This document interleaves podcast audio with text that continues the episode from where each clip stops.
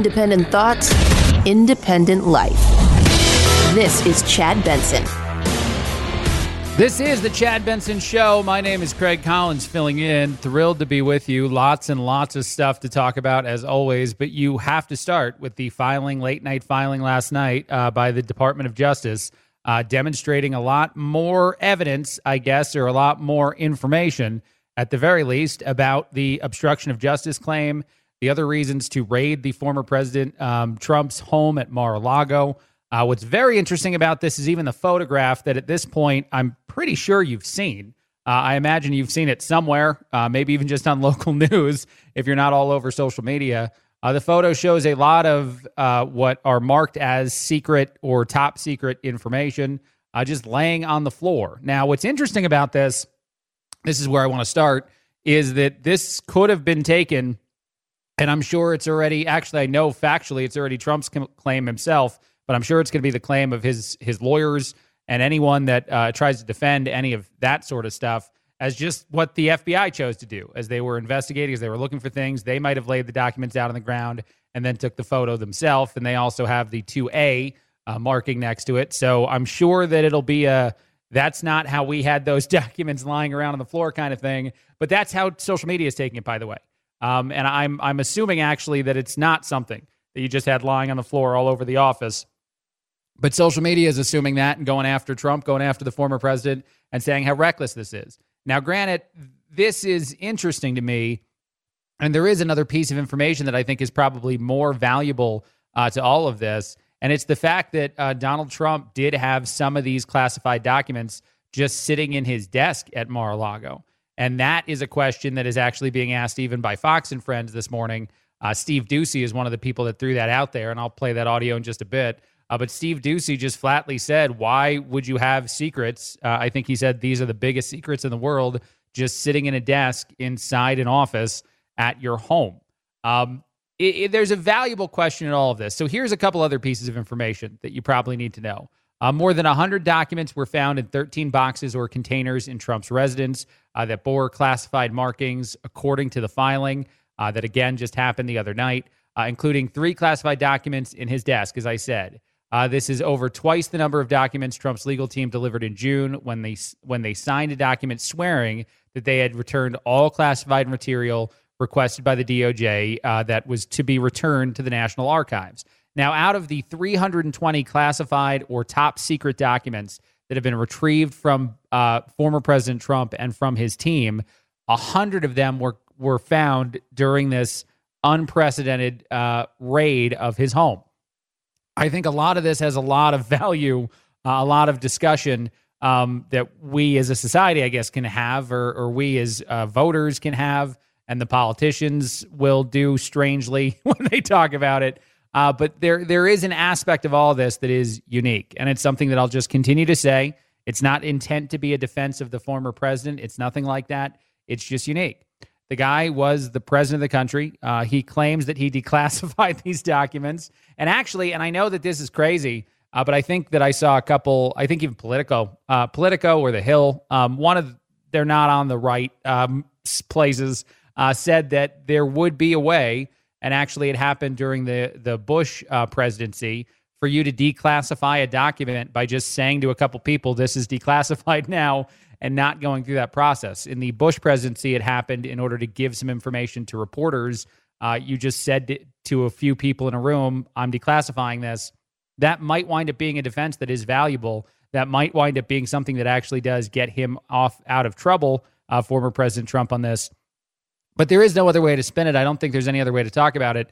Uh, if you sign something that says you have no additional classified material, you have nothing else in your office um, at your uh, your home that is uh, something that they want back and then they find a hundred more documents that there's there's value in having a conversation about this i think this is why i wanted to keep waiting to hear how much information was still to come out and granted this is just a late night filing i think it's a filing in response to uh, trump asking for a special um, a special person to to overview uh, to uh, review all the documents to look through everything essentially asking for someone else an independent person to be assigned uh, to decide whether or not this was even an appropriate action by the department of justice uh, but it's certainly significant uh, to say the very least there. And it's something that I think more and more information needs to come out, uh, as I've been saying, uh, what those documents exactly were, uh, what the, you know, uh, just how important the secret was. That kind of stuff does matter,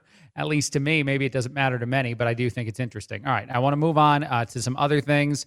Uh, these are things about our current president who is just broken as a person as well. Uh, you talk about the former president and some people on social media very happy to see uh, the developments in the FBI investigation. Uh, then you go back to the former president. You're like, I don't know how anybody could be proud of this guy uh, either. Uh, here's just a quick thing. no, he's not stealing any top secret documents. Although I don't think that that happened with Trump either. I think that they got sent to his house. I don't think he took them out in a backpack. but anyway, let's go back to this. Uh, Biden said that he would like to see Josh Shapiro elected. He would like to see uh, John Fetterman elected. The only problem is he switched their positions. Somehow he he decided to say that Josh should be a senator and that John should be the governor. It's, they're not running for that stuff, sir. That's not the the road they're trying to go. But all right, let's just tell people to vote that way. Please, please elect the Attorney General of the Senate. Yeah, that's not, that's not what he's running for.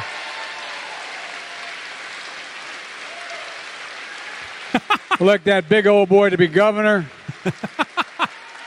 yeah, that's also not how that's happening. But uh, thank you, sir. Thank you very much for your help for coming on out. And then there's this. This is odd too. This is making the rounds on social media. Uh, this is Biden. Uh, you know what? I'll just I'll play it first and then I'll react to it. Uh, it is a lot of people are uncomfortable uh, saying that this is a demonstration that Biden is is like a sick human. Uh, I don't necessarily think it's that, but it it sounds incredibly uncomfortable. I'll tell you that. Well, thank you very much. Thank you. How are you, baby? How old are you? How old are you? Almost double figures. Okay, so as you can tell in that audio, that is the president of the United States uh, giving a speech in front of him, uh, human beings and saying to what sounds like a nine year old child, Hey, baby, how are you? I'll play it again. Well, thank you very much. Thank you. How are you, baby? How old are you? How old are you? Almost double figures. Yeah, you can actually hear the nine if you listen close enough in the background. Um, okay, so here's the thing. That does sound incredibly creepy. And any human being anywhere in the world that said, hey, baby, to a nine year old would probably uh, not be someone welcome at any other event that included uh, said young people. Uh, but maybe Biden just calls children and babies baby. Maybe he just says it like he's he's at a point now where he doesn't seem to be aware of many things. So maybe when he recognizes that someone's not an adult human, he refers to that person as a baby because he just thinks everybody's a baby. I, I have no I have no real excuse. I'm not trying to excuse the behavior. This is super creepy and odd. Uh, I think it's being maybe overblown a bit on social media, uh, but it's not the kind of way you should talk to children. It's just not a thing, and that's that's current president. So you got the news about the former president, you got current president doing the things he's doing. Uh, this is great. Everything's going great. Let's check in on one other person because why not? That's how we're going to start the show. Just doing a, a quick check in around the around the world of politics. Governor Ron DeSantis uh, is saying something, and I actually love uh, what DeSantis is saying, and I'm not surprised, and I doubt many people are how well Santis is doing in any sort of poll that asks you who you should vote for. Who would you vote for? Who would you like to see run in a presidential election? Uh, DeSantis was doing well before the Mar a Lago raid. After the Mar a Lago raid, more and more Republicans were in support of, of President Trump. That was a thing that seemed to, and I think that could continue. I'm not saying I think that's going away anytime soon, even with the information or the filing from the DOJ yesterday. Uh, but I do think this is interesting that as all of this is going on, as our current president is creepy and confused, as our former president is uh, definitely accused of doing some um, very serious things.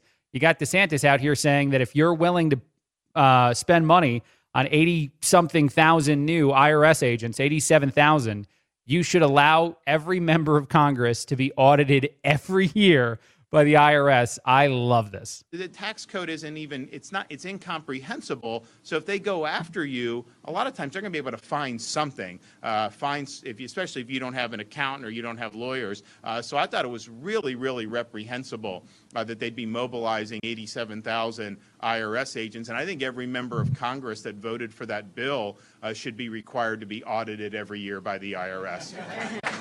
I love every part of that. I also love him saying that if they really go after you, if they decide, you know what, we have to find something, we can look back in several years of taxes, that they can get something on a lot of people, maybe a lot of everyday Americans who uh, didn't do their taxes exactly correctly. Who knows even how much money you'd wind up owing if you somehow screwed something up. And I do know that a lot of people now do their taxes on their own uh, using those uh, different uh, tax providers, online ones. So, is there a chance that you might screw something up and that it might not be all that serious? I imagine there is for a lot of Americans. I mean, a lot of Americans uh, don't get perfect scores on, say, math tests and stuff. So, I, I don't know exactly uh, what could occur, but it's interesting to hear DeSantis say that. And with 87,000 new IRS agents in the fold, ready to do as much as they need to do uh, to find anything, say, on the people they're lo- and how difficult the IR, the tax code is to navigate, even in and of itself. So I do think all that together is interesting. And out of all the the crazy stuff out there in the world right now, uh, and certainly a politician saying the Congress should be audited every single year would feel like a, a bigger deal. It's just not with everything else going out uh, going on out there. And to be honest, it's the thing that I definitely most support out of everything I just played. All right, quick break. A lot more. Uh, this is the Chad Benson Show. Craig Collins filling in.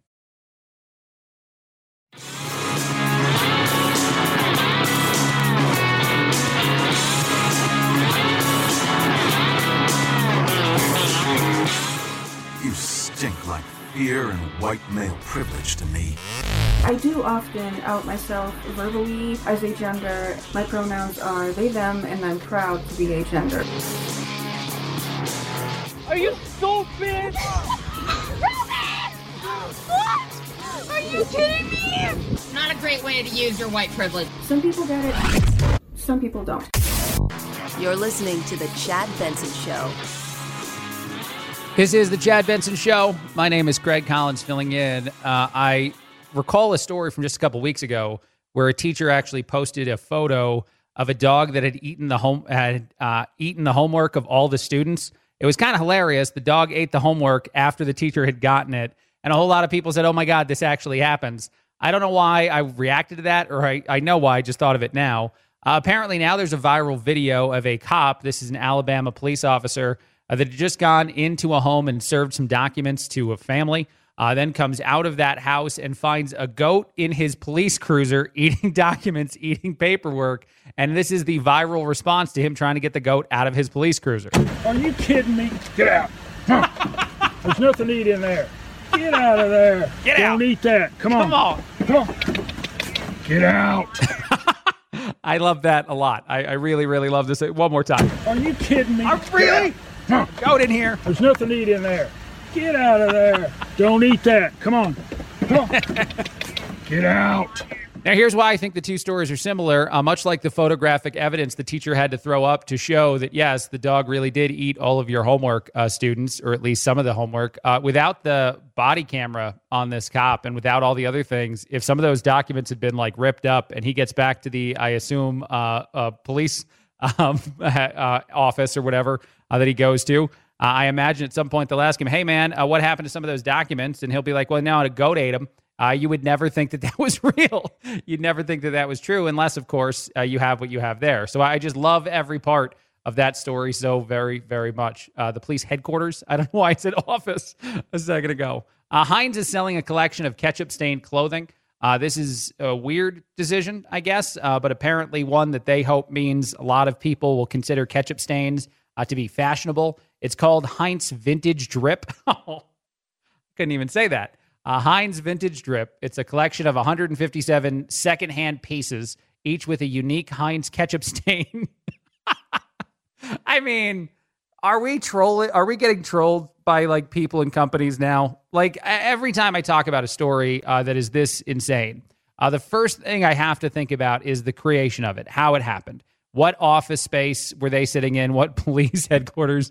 I'm just going to interchange those words now. But what what location are the individuals that brainstorm ideas for Heinz are sitting in some sort of big giant meeting and someone's like, "You know what we should do? We should sell clothing that has ketchup stains on it." And they're like, "Oh good, keep going. Come on, Frank. This is almost a full idea. What else you got?" Well, maybe we actually sell 157 secondhand pieces that we go pick up at maybe some sort of local thrift store. And then uh, I got it. Each ketchup stain is unique. We'll do something to make sure they're all different versions of the same similar thing. They're like, that's that's amazing. That's our next billion dollar idea. Thank you so much for doing it.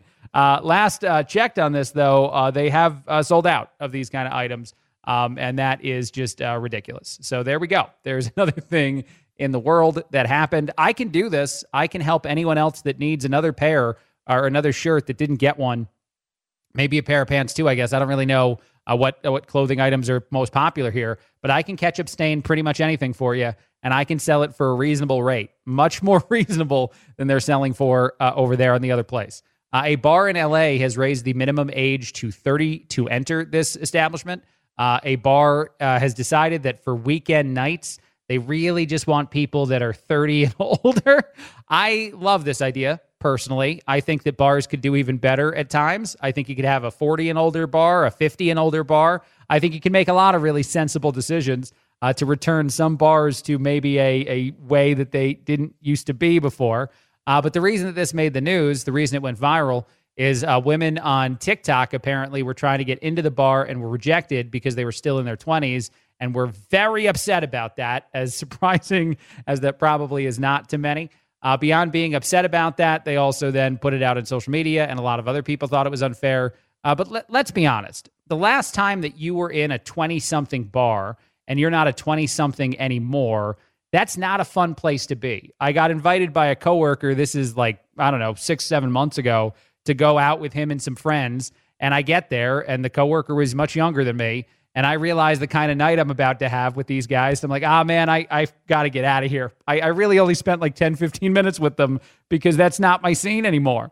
And so I do think that it makes sense for some bars if they're like, we don't want this to be a young person crowd every night. Uh, we're not saying we hate the young people. We're just saying we don't want this every night. That you go ahead and change some of those rules. I know a lot of people will hate this. I know a lot of other people will love this. And I guess that's why I love it so much as a move. All right, quick break, a lot more. Craig Collins filling in on The Chad Benson Show.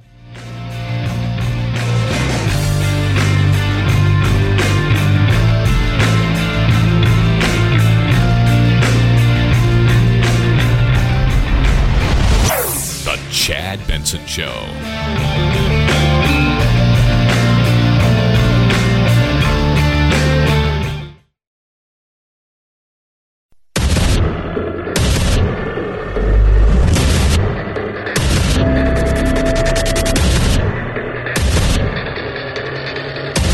Independent thoughts, independent life. This is Chad Benson. This is the Chad Benson Show. My name is Craig Collins, filling in. Thrilled to be with you. Uh, this was valuable information that dropped over the last, say, 24 hours or so. Uh, Border Patrol Chief uh, Raul Ortiz uh, was questioned, asked, uh, asked about whether or not uh, he thinks there's been an increase of people trying to cross the border illegally since Biden uh, got into power. And then a couple other questions of value. These few moments, and I think Fox Digital is one of the places that had this uh, up yesterday, uh, last night. Uh, but it's it's pretty interesting to hear, and even one of them gets objected to, but still gets answered. I think it's pretty interesting to hear fairly definitively from someone in the know at the location dealing with the problem that is people coming across the the border. That yeah, our policies are the problem. Uh, I know this is not shocking information to a whole lot of people, uh, but it's valuable when the individuals in the the roles that they're in say the thing that we all obviously can see ourselves to. It makes it harder, not impossible, uh, for people like our current president to just keep lying about this stuff. When President Biden was elected, did the number of aliens trying to illegally enter the United States increase or decrease? Objection. Increase. In my experience, we have seen increases uh, when there are no consequences. There's an assumption that if migrant populations are told that uh, there's a potential that they may be released, that yes, you can see increases. Of course, that's a thing that we're seeing. Of course, we're seeing increases uh, when there is this amount of uh, assumption, I think, that you can get across the border and make it into the country and then eventually uh, just be here. Uh, and especially that last moment he says, where you could just be released. You uh, would essentially have to deal with, I guess, a, a few days, some amount of time uh, where you're uh, uh, being processed and not necessarily free. And then all of a sudden, you just get released out into our country, and so you've you've successfully done the thing that you wanted to do. And so, in that case, and I think this is going to be something that you talk about more and more all the time, uh, and certainly throughout the, I guess, uh, midterms and then the uh, upcoming presidential uh, election, is you need someone uh, who is willing to actually fight. Uh, if you you need someone who's actually willing to to do their best to try to prevent something like this from happening and not encourage it anymore. All right, I want to move on to something else the president said yesterday that I thought was rather interesting. A lot of people thought this was rather interesting. So if you've even paid attention to like the poll information out there there's this indication that more and more Americans believe at some point in the near future uh, that there will be a civil war. I think 40% of Americans said that just the other day. Uh, that's not the only uh, piece of information that's valuable in that world. A lot of Americans also seem to believe, and I think there's been a lot of polls that demonstrate this, that at some point it may become necessary to take up arms against the government. I'm not trying to say this in a way uh, that makes it sound as though I'm encouraging that sort of thing, uh, but I, I am saying that a lot more people seem to be willing to say that even publicly. Um, and so the president said that if you're going to take on your government, you need more than a gun. It was a weird moment in his speech the other day. And for those brave right wing Americans who say it's all about keeping America, keeping America's independent and safe, if you want to fight against the country, you need an F 15. You need something a little more than a gun.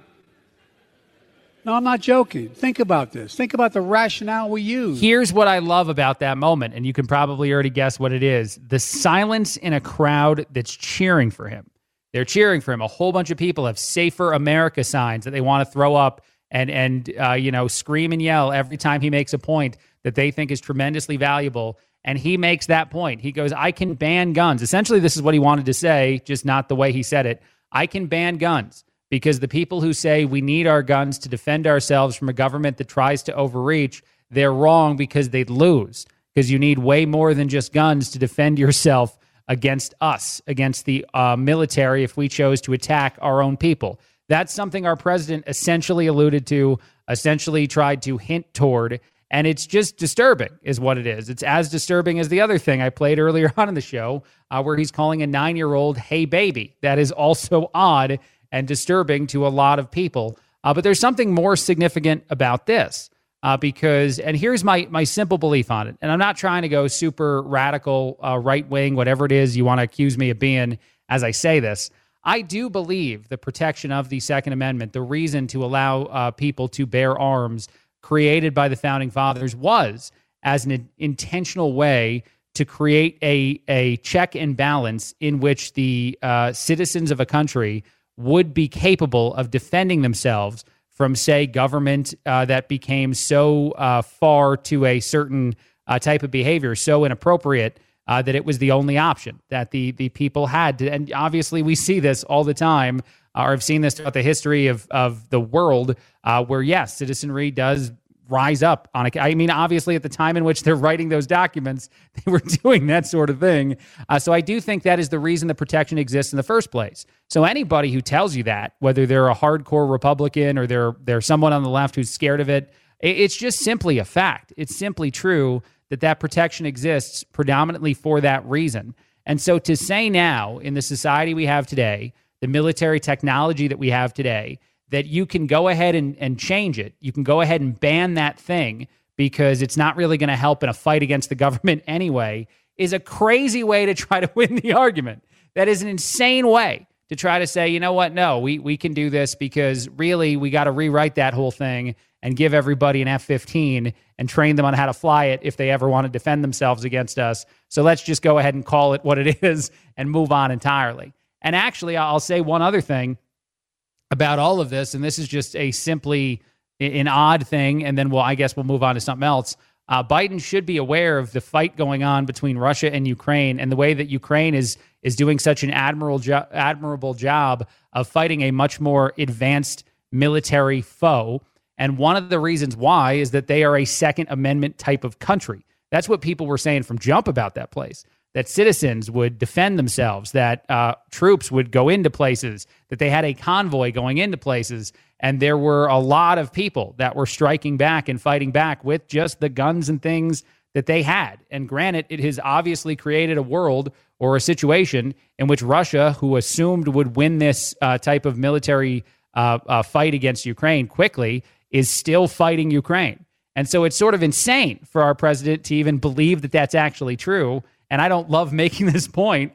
I'm only making it because, well, he started it. Uh, but I think citizens could do a good job of defending themselves from a a, um, a military or a society that decide a political agenda uh, that got so far out of whack that it would look nothing like the country we live in uh, now. Uh, because obviously, of course, what is not happening right now, the military has not been turned on our own citizens. And I think that's another valuable thing to just throw out there and mention that as these conversations happen, is now, of course, even the president has weighed in in a weird way on it. Uh, the good news is that this is not something that is currently happening. All right, I do want to go here, uh, play a little bit more of uh, Steve Doocy specifically from Fox News, Fox and Friends, laying out some of what happened in this uh, DOJ filing last night and asking some simple questions. I do think a lot of this is very valuable conversation.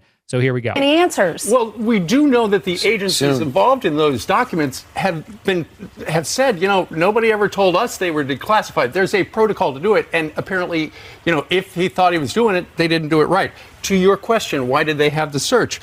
In May, they su- put a subpoena to retrieve all the documents, and then in June, remember, mm-hmm. to your point, uh, the agent showed up, and the Trump people gave him 38 documents. And then Christina Bobb signed something and said, that's all there is. For some reason, uh, one of the Trump lawyers prohibited the government agents from looking inside any of the boxes that remained in the storage room. And then they heard from multiple people, apparently. There's big secrets there, and not just in the in the uh, document room, and so that's why they got the uh, search warrant, and that's why they went. But so that is a, a simple explanation by uh, one of the three hosts of Fox and Friends, and I do think it's valuable as we talk about these kind of things, as we realize uh, what is going on in the Trump Mar-a-Lago investigation, the FBI raid, et cetera, et cetera, uh, that we we start to understand as Steve lays out. Uh, the reason why these things happen. And I think one of the most damaging pieces of information that I've learned uh, is certainly by this last filing by the DOJ is that signed document by a lawyer for the Trump uh, team saying that's it. We have no other documents. We have nothing else. Now, uh, Brian Kilmeade will lead, uh, will react to what uh, Doocy said with a valuable point too, uh, talking about that storage facility that the lawyers would not allow the government to access. Uh, that storage area was the area, and you've heard this time and again uh, that they were asked to put a lock on, and they went ahead and did that. So here's Kilmeade. But the problem is, uh, that's the same storage room where he said, "Do me a favor, before we go through all that, would you put another lock on the door?" And right. he did. So he said he did. And then they said, quickly, let's go check Melania's socks. And uh, let's make sure there's nothing there. And then we got a tip that something in the safe, the safe is totally empty. Obviously, there's more. There's another side to the story, and if there is, the president's got to come forward and say, "Here's the lawyer that said that they're, they're all everything's done, or we thought it was all done, or we told you it was here." So as far you have the Department of Justice still right. trying to justify what they did. At the same time, they say keep everything confidential. And at the same time, try to avoid, for some right. reason, a special master. If I yes. were them, if you- I think that's incredibly interesting that they do not want a special master to review all the documents. I think it's incredibly interesting that they went the road they did to do what they uh, filed last night. And I think it's it's uh, incredibly valuable to again contemplate exactly what Kilmeade says there that right now the Department of Justice is doing everything they can to validate, to demonstrate the need uh, for the decision that they made without actually being willing to give us all the information and without allowing uh, a special master to actually review all the documents. That that seems wrong. And here's the last thing I'll say about all of this. Even though we know the classification of some of the documents, we don't know exactly what they are. And I know that that seems silly to say, but it it, it does matter uh, because I do think it's important to, uh, again, comprehend exactly how much of this information could or could not have been something that Trump will say he declassified, uh, something that a another president somewhere else uh, in our society, I don't know which one, uh, might have taken things similar to these kind of things. I mean, that was an accusation that was thrown around and then denied, of course. I, I don't know how rare uh, this type of behavior is and how important these documents are. And I think it is valuable to get a better look, a deeper look than we've gotten so far. But I think the filing by the DOJ and even the photos put up uh, does create, as Doocy pointed out, uh, Steve Doocy, a more valuable picture and certainly something that comes closer to understanding the decisions uh, by the Department of Justice. You're not actually there yet, but you're coming closer. And Kilmeade's just saying we need even more. All right, quick break, a lot more. Craig Collins filling in on the Chad Benson Show.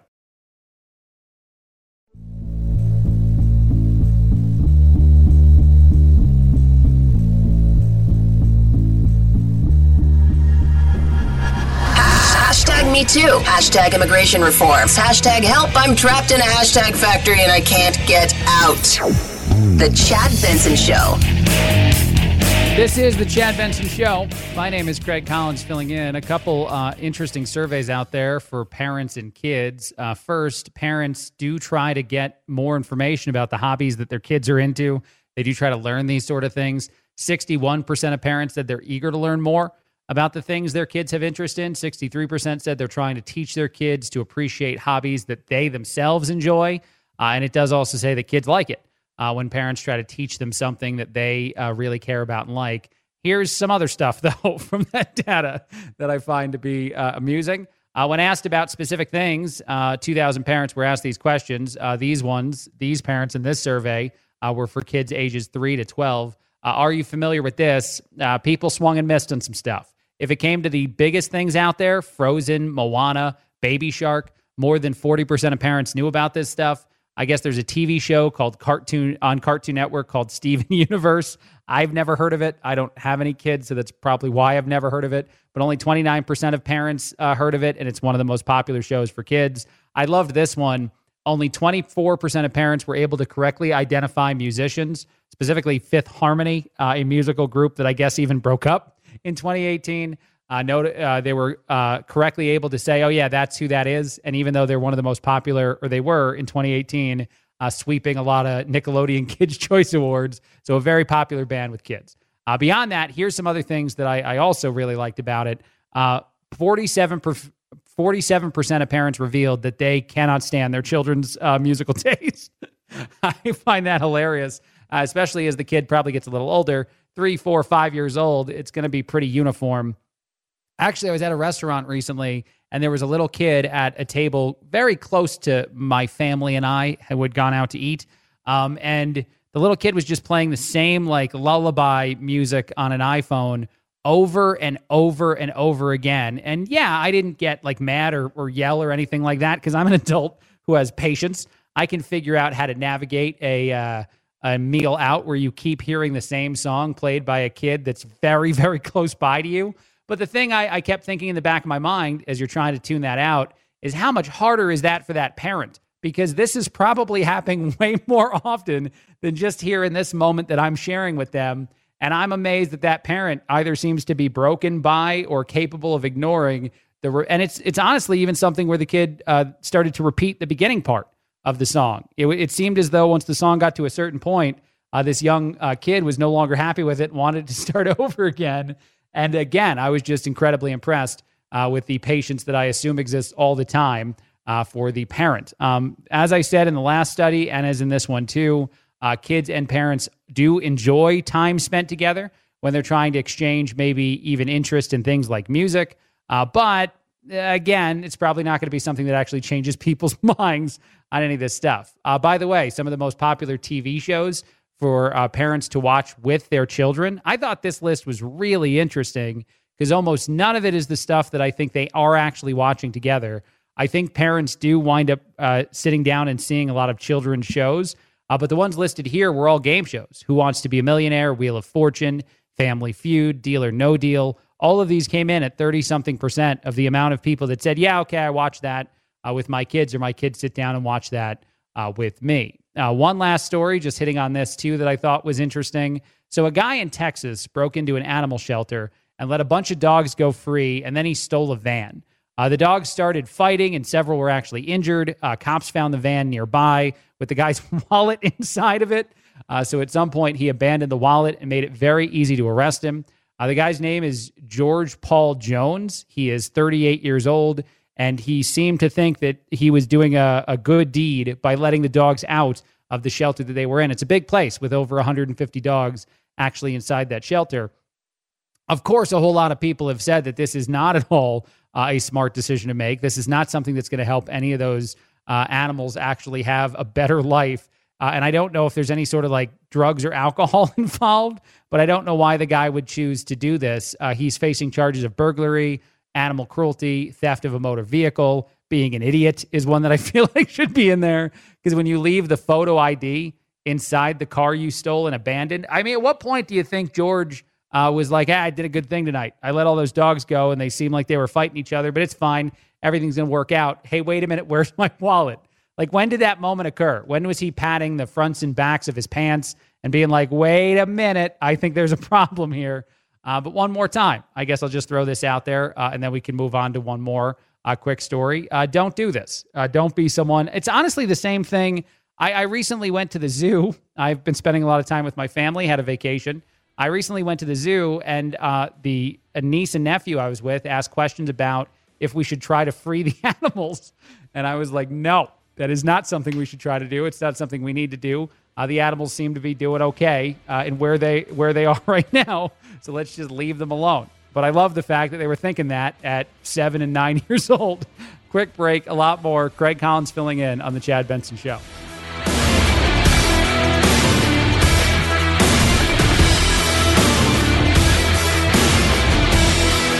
This is the Chad Benson Show.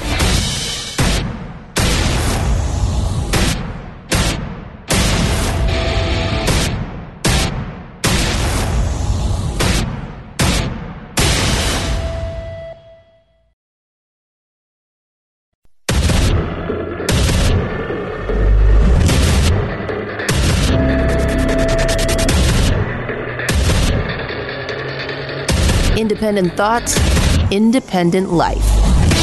This is Chad Benson. This is the Chad Benson Show. My name is Craig Collins filling in. Uh, the DOJ, in a late night filing, did give us more information into the investigation or the uh, raid of Mar a Lago and former President Trump, uh, his home. I think some of the information is valuable. Some of it is probably still, we still need more. What I think is tremendously interesting, though, and this actually is uh, a debate that happened last night on CNN between Don Lemon and the legal anal- uh, the legal analyst for the uh, the station. What I think is so valuable about this, again, is that uh, the intent from the beginning, I think, in a political world, was to find Trump guilty of something, specifically the individual uh, Donald Trump, the former president, the person likely to run for office again the individual that it was so surreal that the uh, Department of Justice chose to raid his home when we've never seen anything like that ever happen before in our society. And the reason that they chose to do it needs to be uh, just incredibly valuable. Otherwise, people are going to have problems. Uh, but here's the thing the uh, legal experts are already saying that it's going to be incredibly uh, difficult to actually prove that Donald Trump himself is guilty of any kind of crime. And that made Don Lemon lose his mind uh, I think he was somewhat. Uh, con- I think internally he wanted to have a very different reaction than the one he had, and I'll play the audio here in just a second. Uh, but I will also note that within the minute or so of audio I'm going to play, I feel like Don Lemon's position changes quite a bit as he loses the argument to the legal expert on the show. You're right about that. Everyone deserves a, yeah. a, a defense and all that. I get of that. Course. Innocent until and, proven guilty. Of course. But the fact is, we're arguing over whether he's guilty or not. Of course he is. He took the documents. Now we're talking about just how bad the documents are, how how top top secret they, they so are. I'm, not that he did something wrong. I'm not going to. did. I can't sign on to that because as a prosecutor, I know that you have the burden of proof beyond a reasonable mm-hmm. doubt, and it, you can't just take a, a, a, bunch of newspaper articles when we've not even seen the documents and declare. So there are no guilty. top secret documents found. No, no, there there, there certainly were. Okay, were there but documents? knowledge that, and intent. But were there documents taken from the White House yes. that were not supposed to be taken? That was supposed to be in yes, the custody but here, of but The National Archives? Do we have proof that Donald Trump himself saw those documents, knew what was in them, had intent no. to violate the law, as no, opposed to just it, disorder or as opposed to just. Yeah, you, have to, you have to prove that in court. I know that it's a process. right. But the fact is, there was an act. Yeah, you don't really sound like you know that there's a process. Here's what I find so valuable about that back and forth. Um, and the moment where the legal expert on CNN, a place that's not friendly with the former president, although I think they're trying to be more in the middle. Uh, it's not really going to work unless you get rid of a lot of those people who are so far off to one side, people like Don Lemon, that they cry uh, when someone gets elected president. But I digress. I, I go back. Um, I think what's interesting about all of this, the whole you have to show intent, you have to show knowledge, you have to show all of that, is that at the end of all of this, if Trump is not the person who winds up responsible for any kind of errors, if his legal team said no to things that they shouldn't have said no to, and Brian Kilmeade has already been out there saying that too, then at the end of the day, the political witch hunt fails again. The people held uh, responsible for something that might have just been messy. Um, there, there is a lot of possibility that a year after leaving office, uh, there, there may or may not have been confusion, especially as to whether or not the president truly believes he declassified the documents. I think that's something that really matters in all of this. I played audio earlier on in the show, and I could go back to it of Steve Doocy of Fox and Friends saying that, of course, there's a, a process where the departments that um, are in possession of the documents need to be notified that they are declassified. Uh, there has been precedent set. I, I mentioned this before uh, in the Bush presidency uh, that demonstrated that no, actually, you you could just tell a few people in a room that these are declassified and wind up having that hold up in court. Uh, that's something that did occur. Um, it was a one off thing with a reporter, so it's not quite this, but I do think that there would be some value in at least having that conversation through to that moment. Uh, but beyond any of that, if the president just truly believed they were declassified, if he himself thought and could convince a jury or convince anybody that, uh, yeah, I declassified these. There's a process. No, there's not. I just have to say it. And that it was declassified. Uh, that in and of itself might actually be a defense for any wrongdoing here, uh, which means that at the end of all of this, what you have is a giant political win for the former president. The only way that he loses, here, let me say that, and then I'll move on to something else. The only way that President Trump loses this situation that has occurred right now, loses the scenario where the Department of Justice uh, agrees to allow or the FBI decides to raid his home at Mar a Lago is if he actually is found guilty of a crime, not indicted, but truly found guilty of doing something wrong. If that doesn't happen, you handed him a political win and something that the FBI has said they would desire not to do. And I laugh because a lot of people know, and even after recent uh, resignations, it's become even more apparent the FBI does seem to behave with a political agenda more than they ever claim to. But if they didn't want to impact an election, they should never have done any of this in the first place. And and I guess the final thing, the most valuable thing, and this is something that also came up in that CNN bit a second ago, is what is what are the documents? Uh, you know, what do they actually contain? I think that is still important. Are they classified? Yes, it seems that they are. But what's actually in them? And why would Trump seem to think that they were either declassified or capable of being kept? Um, are are they the full uh, printout of whatever uh, the information was that was de- was classified? Are there pages of things that were taken, but not the totality of report? I don't know. I have no information on any of this. Uh, and I, as uh, demonstrated too by, I guess, just the reactions throughout the day on this, um, we we have more information. We still don't have a total picture, and the fact that the Department of Justice is trying to fight to have an independent party review the documents, I think that's interesting. All right, let's get to this. Uh, Brian Kilmeade popped up on Fox Business doing an interview the other day, uh, talking about the three big issues that Democrats right now should probably be talking about or probably uh, are having success uh, uh, in the uh, polling data on. I thought all of these were very interesting. Well, there's three things the Democratic Party seems to be polling well on. The coronavirus still, uh, yep. which is inexplicable. Yes, Abortion, because uh, they are pro-choice, and a lot of the zero tolerance when it comes to these states has, uh, has a lot of people freaked out. I think the 15 weeks seems to be, even if you're the most pro-life person, your neighbor probably isn't, so how do you govern? So I think those are the issues. Where they're polling really low is on inflation, on the economy, and on crime, especially. So how do they fix that? He's trying to go back to his 1990s roots. Right. Uh, when you were you were at law school or just just out, and he was uh, pro. He's talking about predators and everything. But how do you do that at the same time? Be this criminal, this racial justice reform president that was talking about uh, George Floyd and Black Lives Matter need to tear down cities, and that's a positive even during the coronavirus times. So he realizes it's going so poorly and crime is so out of control, and Yes. we can't get cops, and we don't Yes. pay them enough. And we yes, we, we have so many struggles in so many of those areas. And so I think what's really important about everything I just played there about a uh, political um, uh, talking head or uh, Brian Kilmeade, a pundit uh, out there in the world saying that these are the, these are the basics, like these are the simplicity of the issues, is that everything I just talked about to open the show, to open this uh, segment, everything that's been talked about probably on a lot of shows throughout the uh, throughout the day today. Uh, if you're talking about Mar-a-Lago, I think for a lot of maybe everyday Americans, you might already be losing. This might already be something that matters less and less to people because the issues matter more. Uh, I know that some polling recently has said that people consider themselves Trump supporters more so than Republicans. That was at an all time high uh, recently, as you kind of talk about the unfairness and how uh, it looked from the outside to see the FBI raid a former president's home.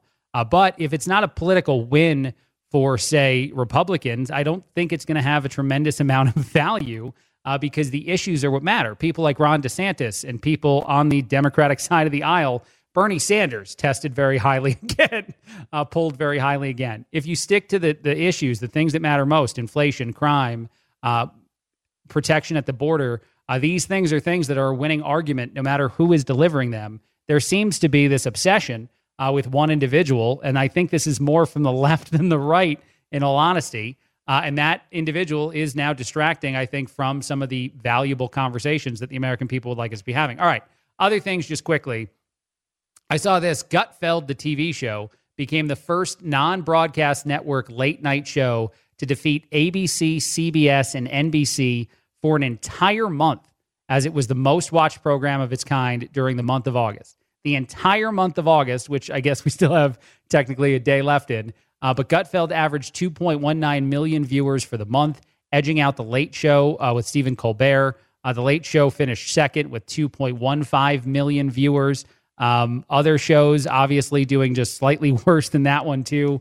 Uh, the first thing that it, it says to me, and I think this is fairly significant. Uh, by the way, Fox finished August the third most watched network in all of TV in primetime. The network trailed only CBS and NBC and actually beat ABC for major networks uh, right now. And maybe that's also because uh, the person in power is on the left and the right is willing to uh, say things that sometimes the left leaning stations are not uh, willing to say. I think you get a lot more honesty uh, from, say, the opposing side of a argument when that side when they're not the ones in power. I think it is harder sometimes, whether it's a political person or whoever, uh, to say the true thing when it's anti your side. So it makes sense that Fox is doing so well because so many other stations are biased, and it comes out becomes so much more apparent.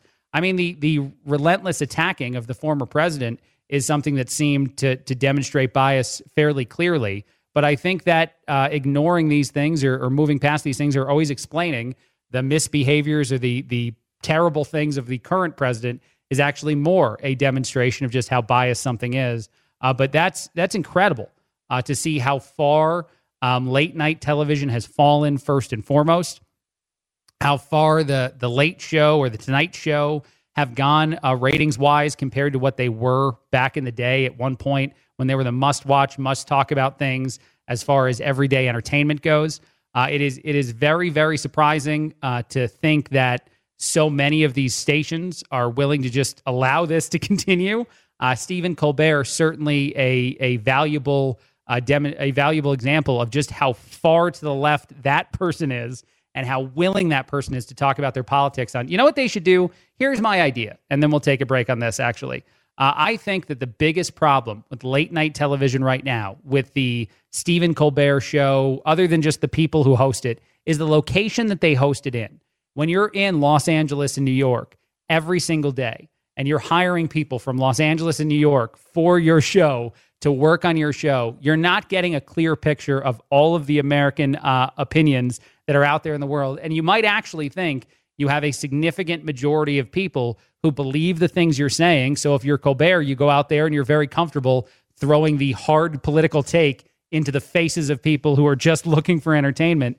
They need to move these shows somewhere middle of America, somewhere that is not a big giant city uh, with a one sided set of opinions, uh, but somewhere where a lot more people who come to the table and want to work there are people who come from, or at least just hire a bunch more people uh, who work from uh, home, I guess, from other locations who just weigh in on what whether or not these are the best possible ways to talk about these topics.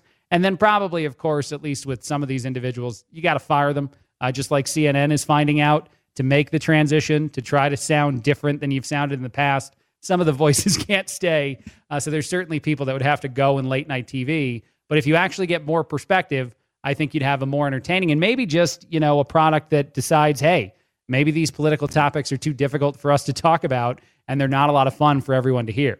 A quick break, a lot more. Uh, this is the Chad Benson Show. Craig Collins filling in.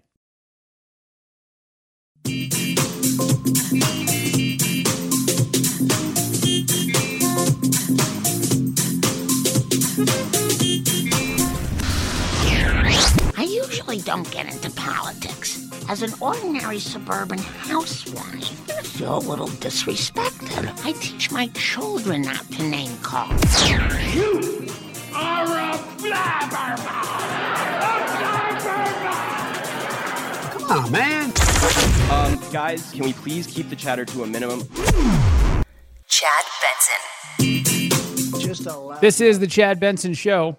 My name is Craig Collins, filling in. Thrilled to be with you. Lots and lots of stuff to talk about, of course. Uh, some other things out there in the news, though. First, this. I thought this was interesting. A filmmaker who met with former President Donald Trump after he was banned from Twitter uh, said recently that he thought at the time uh, that the president, uh, then president, was incredibly depressed and suffering social media withdrawal. Uh, that is the claim of the filmmaker who met with former President Trump right after his ban from Twitter. This came up on a podcast recently you know what I think is interesting, just reacting to this quickly and then moving on to some other stuff, is that the Truth Social platform right now is doing the thing for uh, former President Trump that Twitter used to do. It's that thing where whatever it is you say there, it gets picked up by all the news organizations. They all react to it, uh, or they get the re- immediate response from the president on anything. Even the filing from the DOJ last night, you have an immediate reaction on Truth Social, Truth Social uh, from Donald Trump that is all over the news as part of the reaction or part of the defense that's going to be provided uh, to some of that stuff going on, or at least the the counter claims being made.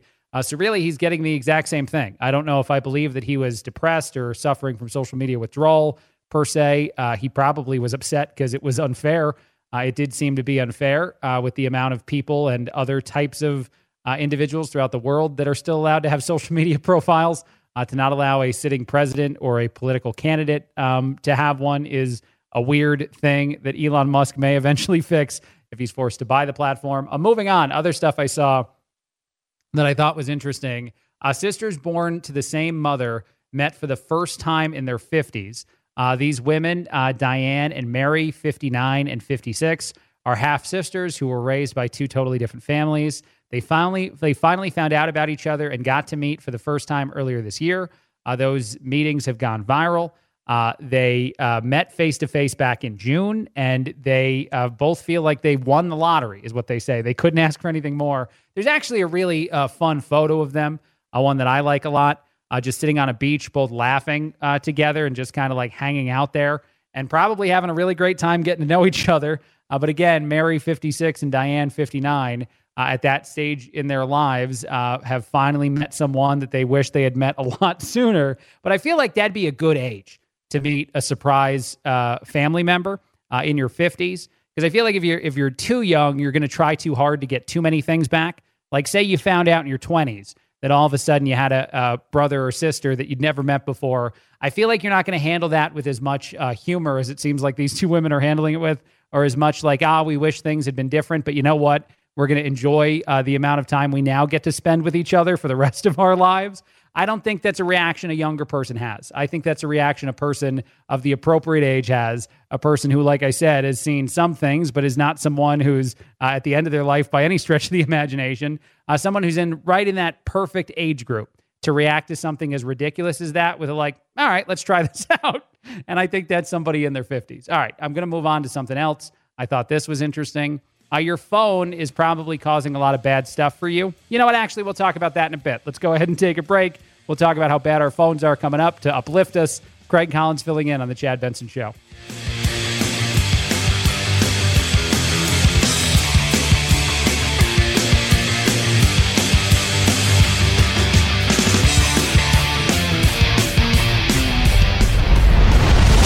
The Chad Benson Show.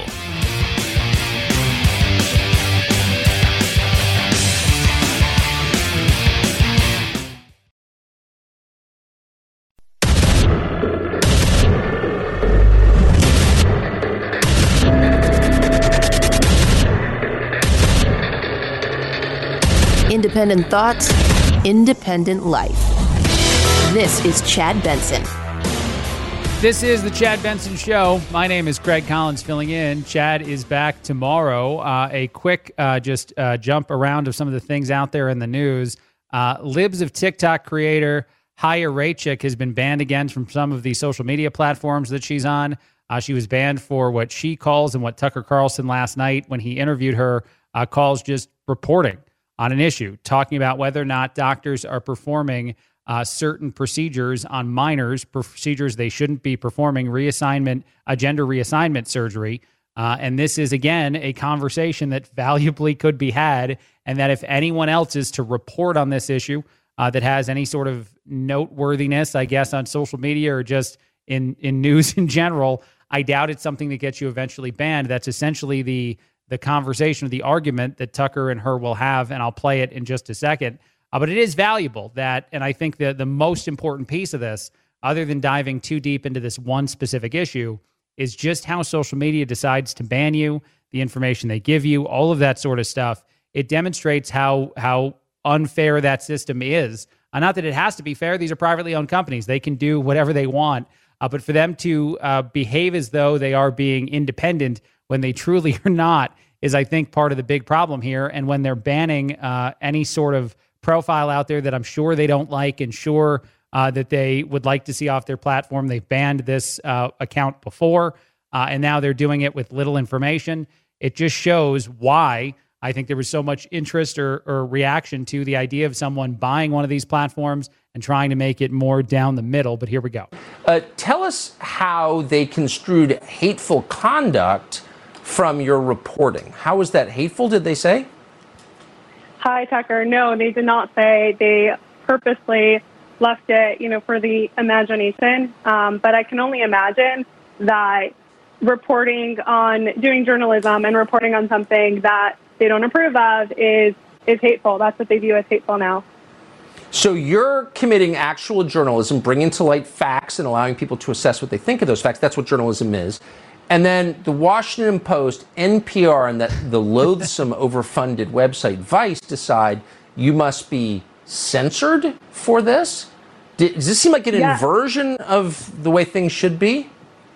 Yes, it's it, it's really scary um, when you see journalists and media calling for another independent journalist to be completely silent they don't just want me banned, they want me demonetized, they want me silenced, they want me off the internet. For- that is very interesting, the way in which this fight goes. And if you do look at the Washington Post article specifically, uh, the one that went viral a few days ago, and even the author of that post uh, sending a message to Chaya Raichik and her responding saying, Yes, I'll do an interview, then him claiming in a message back after he puts the story up that oh, I didn't see that you said yes to an interview even though it's actually referenced in the article itself, which is pretty hilarious that she said she would do an interview and more information will be provided to the story once uh, once that interview actually takes place, which again, that's hilarious to say one thing but have another thing already published and out there. But it is worrisome and it is valuable to talk about uh, whether or not uh, these organizations that want a certain level of bias, whatever it might be, to exist within our news reporting, do overly attack the opposing side. Uh, and that that headline of that Washington Post article talked about how the hospital was receiving threats, not about whether or not the reporting from libs of TikTok was accurate.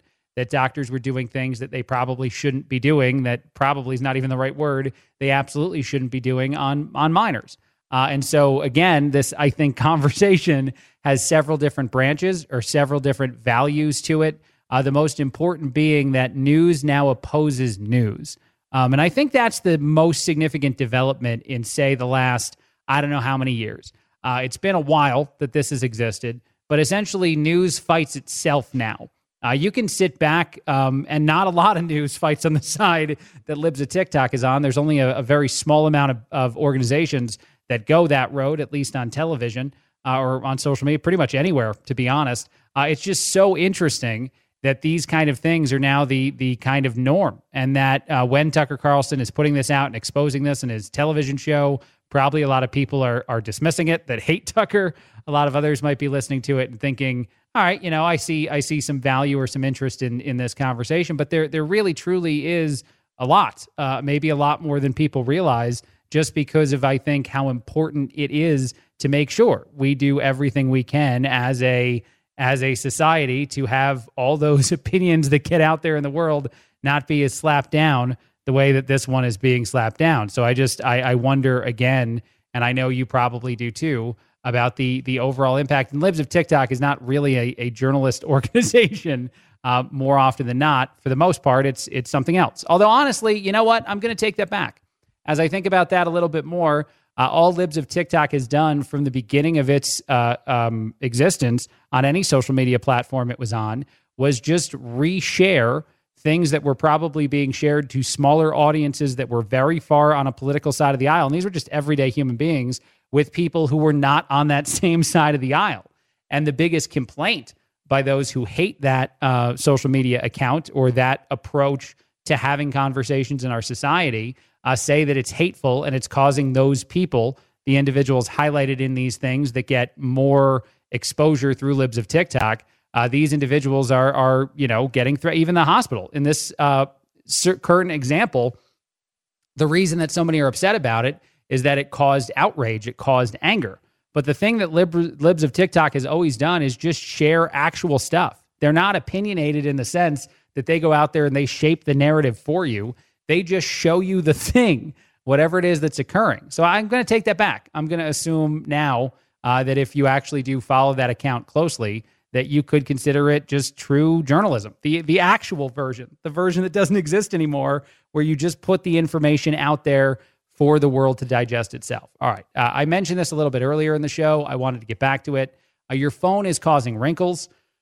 Uh, worse than wrinkles, it might also be causing detrimental effects from the blue light. Uh, dermatologists have long understood that ultraviolet rays from the sun damage the appearance and overall health of your skin, but the harmful effects of the blue light emitted by LED screens, uh, such as smartphones, televisions, computers, all that stuff, uh, has a detrimental effect on your skin too, apparently. So, good news there. Uh, beyond that, they say that the um, the blue light itself causes all different kinds of detrimental effects uh, just inability to sleep uh, being one of the more significant ones. Uh, and you know what? I'm going to talk about this for a second. I'm going to be selfish and give you just a real quick. So I, I've been reading stories like this a lot recently. I don't know if this Oregon State research is just the the thing that a lot of schools are all doing together. Uh, maybe a lot of younger people in these classes are like, "Hey, I really want to study uh, a cell phone."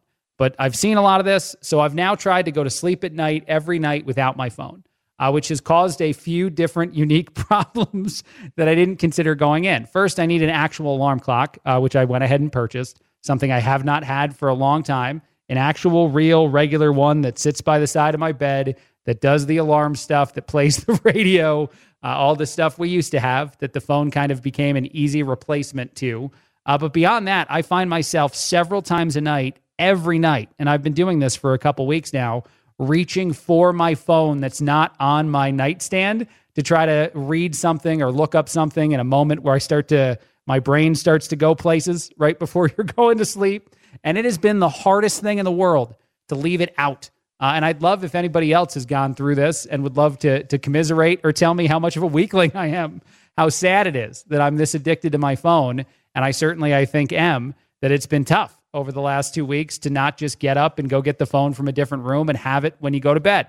Because uh, I, I think even just like reading things at night is valuable. And it's been a long time since I cracked open a good book and read that before going to sleep with the little book light on by my side of the bed, uh, so I don't uh, annoy the the misses that much. I really think that that's the kind of thing I'll have to bring back too. Uh, and it apparently, according to this study, would be very, very good for us, and especially maybe even the bathroom. Maybe that's the only other place that cell phone should never go anymore, just because of how much uh, grossness gets on the old cell phone uh, during the bathroom trip. Uh, but that's another uh, situation where you're going to have to start putting the magazines and things back in the restroom because it's just boring in there without the phone. All right, I'm going to move on. That was probably too much information. So just one other quick thing, and then we'll take a break. Uh, over 75% of adults are failing to exercise, according to a new study. Uh, only one quarter of Americans are achieving the minimum required amount of exercise. Now, granted, the standard is set by the CDC, so you tell me if you believe it or not. That's totally fine. A data collected in 2020, uh, which was published on the National Center uh, for Health Statistics on Tuesday, shows that only 24.2% of adults age 18 and over met the recommended amount of aerobic and muscle strength activities for a combined average of 150 minutes per week. Now, doing something in 2020 is probably unfair to 2022 because I feel like there are some unique reasons that maybe people were missing on some of these things. Uh, that uh, 43%, nearly half of all adults who failed to meet the minimum in either category for fitness, uh, also occurred. Uh, more than one in five met only the suggested guidelines for aerobic activity. Uh, it's it's certainly something that I guess is is worrisome. Uh, but I guess a lot of people are probably in a similar boat. I haven't hit the gym in a good amount of time myself, so I'm certainly not not judging you for this. Um, and it is interesting that's 150 minutes combined a week to do both muscle training and aerobic exercise to be healthy. Uh, but so not working out a lot and using your phone too much is a bad way to live. But a whole lot of us live that way. And darn it, mentally, it just seems to be pretty fulfilling. So darn it, I guess there's a challenge. All right. On that note, a quick break. A lot more. Uh, Craig Collins filling in on the Chad Benson Show.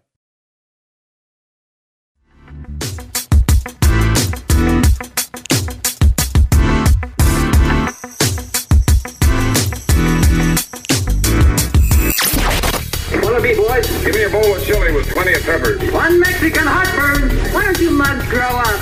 The Chad Benson Show, where independent, a la carte thinkers have a seat at the table and a voice in the dialogue. I'll have what she's having. This is Chad Benson. This is the Chad Benson Show. My name is Craig Collins filling in. If you live in California right now, you're probably very confused about what the uh, likelihood, the future likelihood is for you to have a vehicle uh, that works all the time for any reason whatsoever. Uh, the reason I say that is that, of course, a few weeks ago, the California Air Resources Board uh, approved a policy that would not allow uh, people to sell cars that have, quote, greenhouse gas emissions by 2035. So in just uh, a a small amount of time, uh, just 13 years, all of a sudden you can't buy a gas powered vehicle in California anymore. Then there's the news as of today uh, that's out there that said that because of the stress on the electric grid, uh, they are going to ask Californians to pull back on using electricity. And in some cases, that would mean doing things like not charging your electric vehicle. So if we get to a point in the future uh, where say the the electricity grid is is uh, rough, it's stressed again. We have to pull back. We have to stop doing stuff. Uh, say this happens after 2035 for whatever reason in California. There might actually be the statement, "Hey, you guys have to stop charging those electric vehicles, and also those are the only cars you're allowed to have." Uh, that would be a problem. And they talk about this a lot, actually. Uh, this would be over the Labor Day weekend, by the way, for people pulling back on energy consumption. Uh, the brownouts that are occurring throughout our society. Uh, those things are potentially going to get worse. And a lot of the ways that we generate electricity are through greenhouse gas emissions. So I do think it's interesting as we talk about all this, and as of course the Biden administration blazes a trail uh, irrelevant to whether or not it's harming many, many Americans, trying to make it harder and harder to say uh, have a normal, uh, regular, everyday gasoline powered vehicle and affordable gas to put inside of said vehicle. Uh, that we have stories like this that could only get worse uh, could you imagine a day where we are required by law to own electric vehicles? So a lot more people own them, and then we can't actually charge said vehicles. What if you needed to to go somewhere in an emergency situation? You know, like what what if the the hospital doesn't have all of its vehicles charged? I can't imagine we get there, uh, but it's just certainly interesting to see these sort of things colliding in the news now all these years before inevitably hitting that horrible moment in time that some can already see coming uh, with some of these policies and things that are out there. Um, a sign went viral. Uh, this has gotten 42.6 million views and reactions on uh, reddit.com. Uh, the sign actually in a community put up, it seems, by the community itself, asks you why we, you would litter. It simply puts the question here are the reasons we think that you would litter. And then it, it gives some pretty funny answers. Uh, some of the reasons are number one, I'm stupid. Uh, that's a pretty harsh one. I don't care about my city is another one that's listed as reasons that people might litter. Um, Mummy cleans up after me is another one that's put out there that uh, says, you know, that's a reason that I'm just throwing trash out of my car as I'm driving around in my uh, community. And then finally, all of the above are potential answers to the question. Uh, this sign, by the way, was put up in South Africa. Uh, so it's not something that's here in the United States, but it's something that's gotten a significant, significant reaction and a lot of people saying we need more billboards like this. Whenever you see someone just throw stuff out of their window, uh, there is that moment of like what what really just happened there like what went through their mind that they were uh, in the middle of whatever they were eating consuming whatever uh, thing they had that is now trash and they just decided i can hold this no longer and it needs to go uh, some direction that's not with me uh, it does I, I would say that littering is one of the things that and actually i think there was a list recently uh, that that went through these things but one of the things that can most make you mad if you see someone else do it like it's just a quick little thing. They're like, why? And especially, I, here's my favorite one, and then I'm going to move on to something else. The miss the trash one. That's my favorite one, especially if it's like the basketball shot thing. Because anybody that played basketball, especially uh, at a young age, you learn the fundamentals of basketball. You learn follow your shot. You learn get the rebound and put it back in. Uh, that's one that makes me uniquely mad. Is someone that's just like, ah, I missed, but it's close, and I'm done now. I don't. I don't. Again, I don't get that. They're like, I did more than most people. I didn't do all the things I'm supposed to do, but I, I came closer than most did. So now I'm fine. All right, I'm going to move on to this. Uh, a recent debate on social media asked a simple, odd question How much money is the appropriate amount of money for a birthday gift to prevent someone from cheating? This is a real question. So, a boyfriend recently bought his girlfriend a $900 birthday gift. Uh, he then found out that she was cheating on him. Uh, so, he went on social media and he complained about it. And the biggest thing he said that a lot of the people on social media reacted to, to be like, how dare she cheat on you, was the amount of money he spent on the birthday gift. Not whether or not they have, say, a happy, successful relationship, whether or not there was any fear of cheating in the past, any of those things. None of that came up. The only thing that people said is, man, 900 bucks on a birthday present for a girlfriend? Yeah, this is just wrong. And I do love that. I do agree with that, by the way, that it sounds like $900 is a, is a pretty nice gift, depending on where you're at in the relationship for a girlfriend.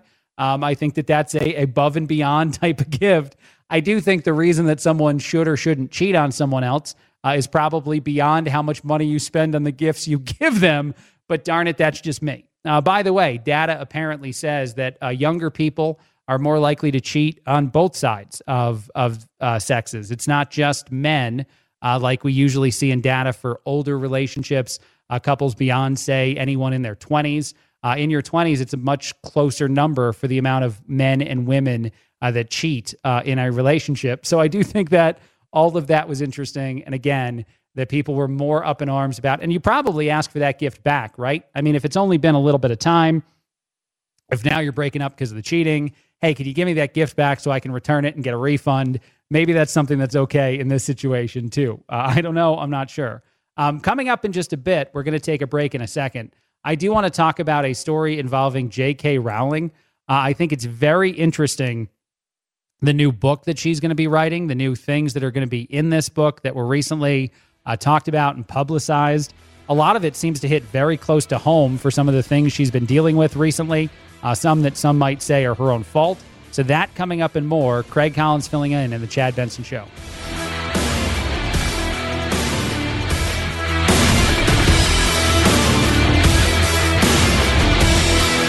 This is the Chad Benson Show.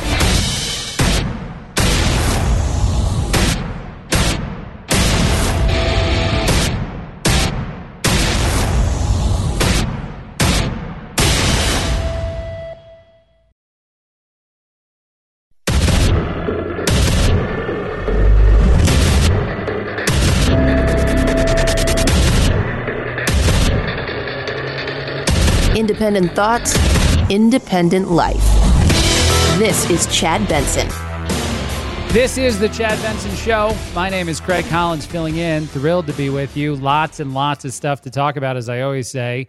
Uh, first and foremost, I think it's very interesting that the Department of Justice does not want to have a a, a special um, person involved, special master, I think is what it's actually called, uh, involved in reviewing the documents taken from Mar-a-Lago. I think that's valuable uh, that they are saying that concealing and removing uh, these documents is more than enough in their investigation, and someone actually reviewing them, uh, seeing whether or not it was appropriate to do these sort of things, uh, would actually cause national security issues, according to the Department of Justice. Uh, it would uh, it falls it fails, excuse me, for multiple independent reasons, saying it is both unnecessary and harmful to our security. Again, I'm not sure that I totally buy that.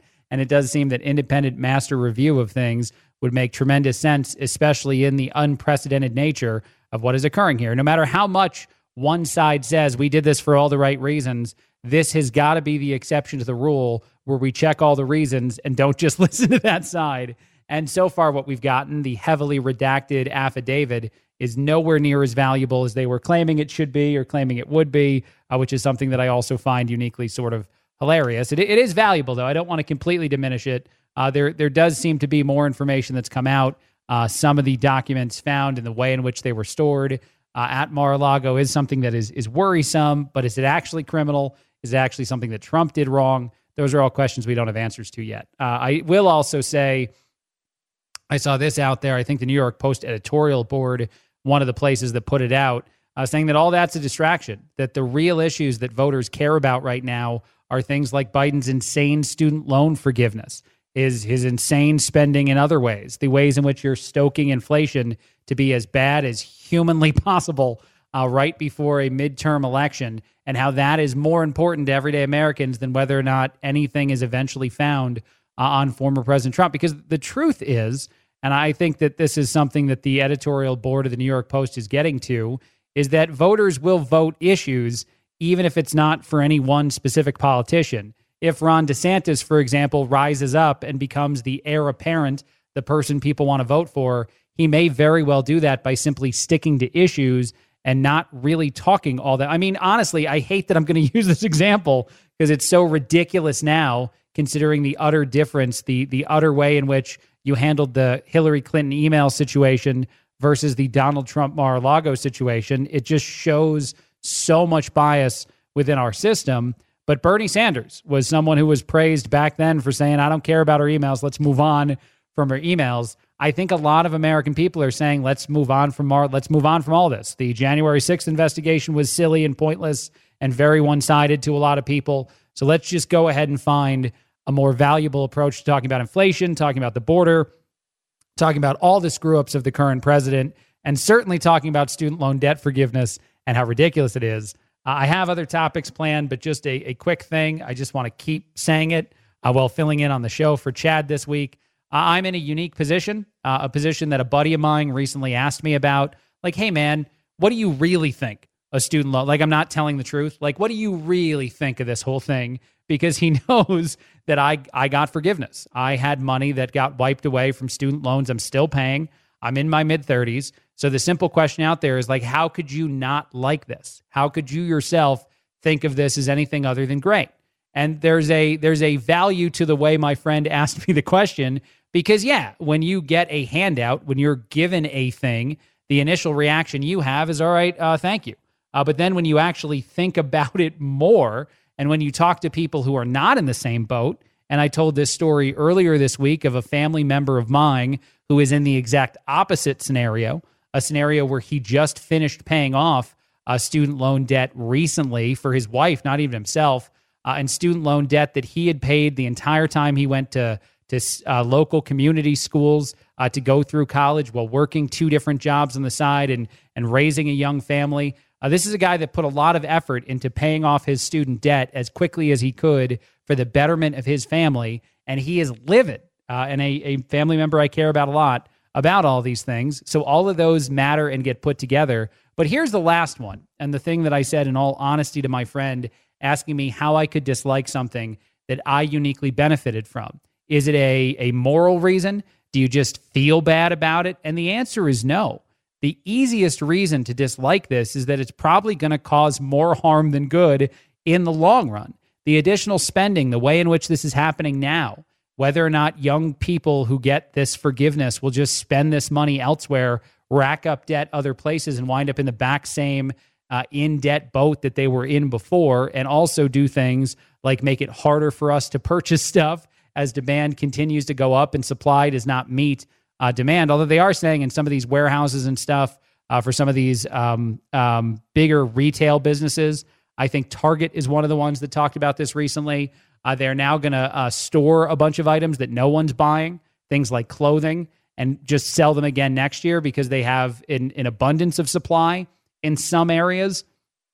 But inflation is still tremendously bad. Uh, the cost of everything is so, so high and remaining so high that just giving a handout to a lot of Americans might wind up making all those Americans pay that back. Taxes go up. There's all these ways that eventually I probably spend the same amount of money in, say, a 10, 15 year period that I would have spent paying off my student loans. And beyond that, uh, I also then wind up causing a lot of harm to a lot of people who didn't sign a piece of paper I did. There's no way to say that uh, easily or more valuably than that.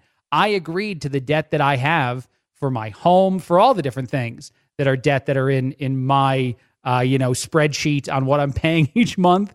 And it's not that someone else agreed to pay for it, so it's not really fair uh, to make them. And I don't know how anyone could say anything opposite. That's what I told my friend. He seems to believe me now. I'm not uh, totally sure. Uh, moving on, some other things I saw out there uh, that I thought were interesting. Uh, there's a brand new book coming out about the relationship between Barack Obama and Joe Biden and how much Obama didn't like Biden, which to me is not terribly shocking. It's actually a, a big part, I think, of why Hillary Clinton uh, wound up running and not Biden after uh, Barack Obama's two terms in office, because Obama had no interest in actually throwing his support behind Biden.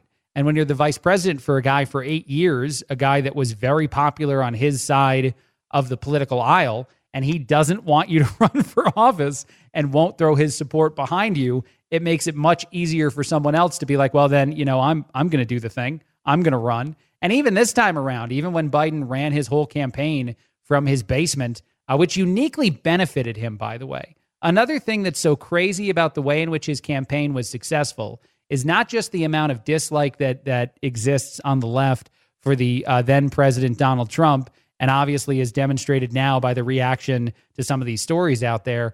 But it's the excuse that was the pandemic to not put himself, uh, this would be Joe Biden, in situations where he would embarrass himself like he is doing now. Uh, case in point, in this book that I referenced a minute ago, uh, there was a moment, I guess, where Obama sat down at a event of some kind and Biden was speaking at the event.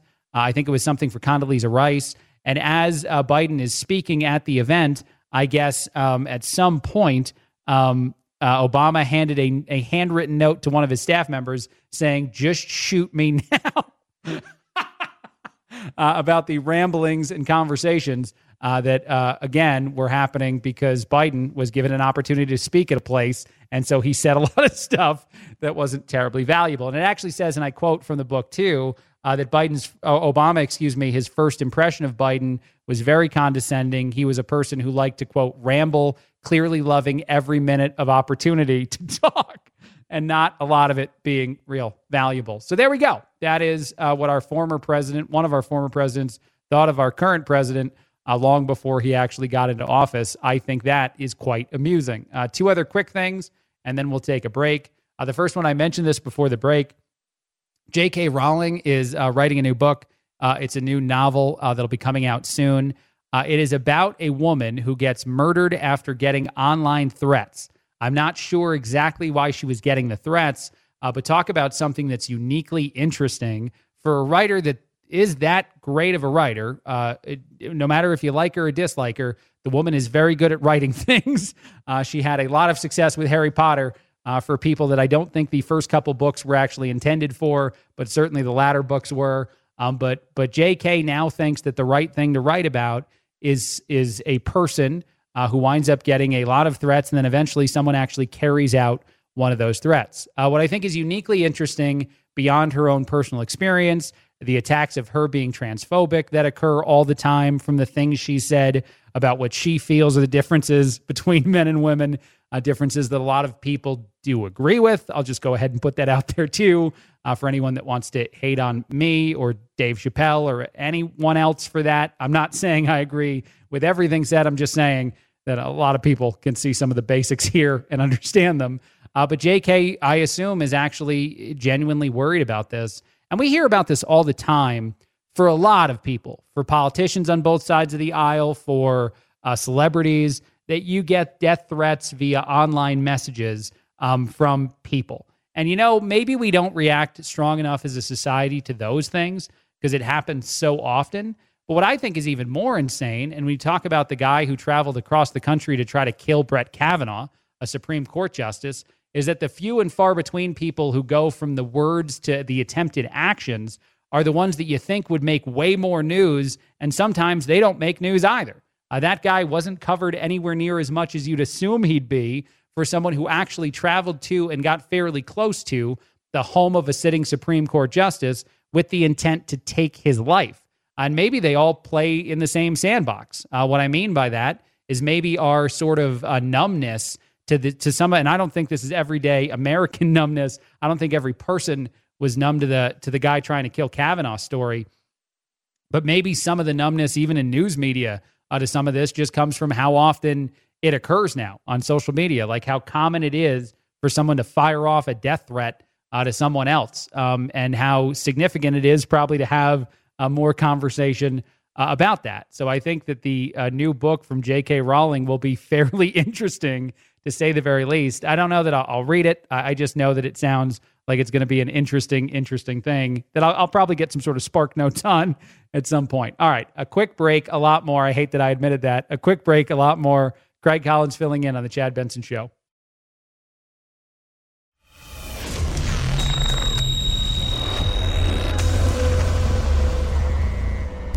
Deep states? Uh, no. Deep doo doo?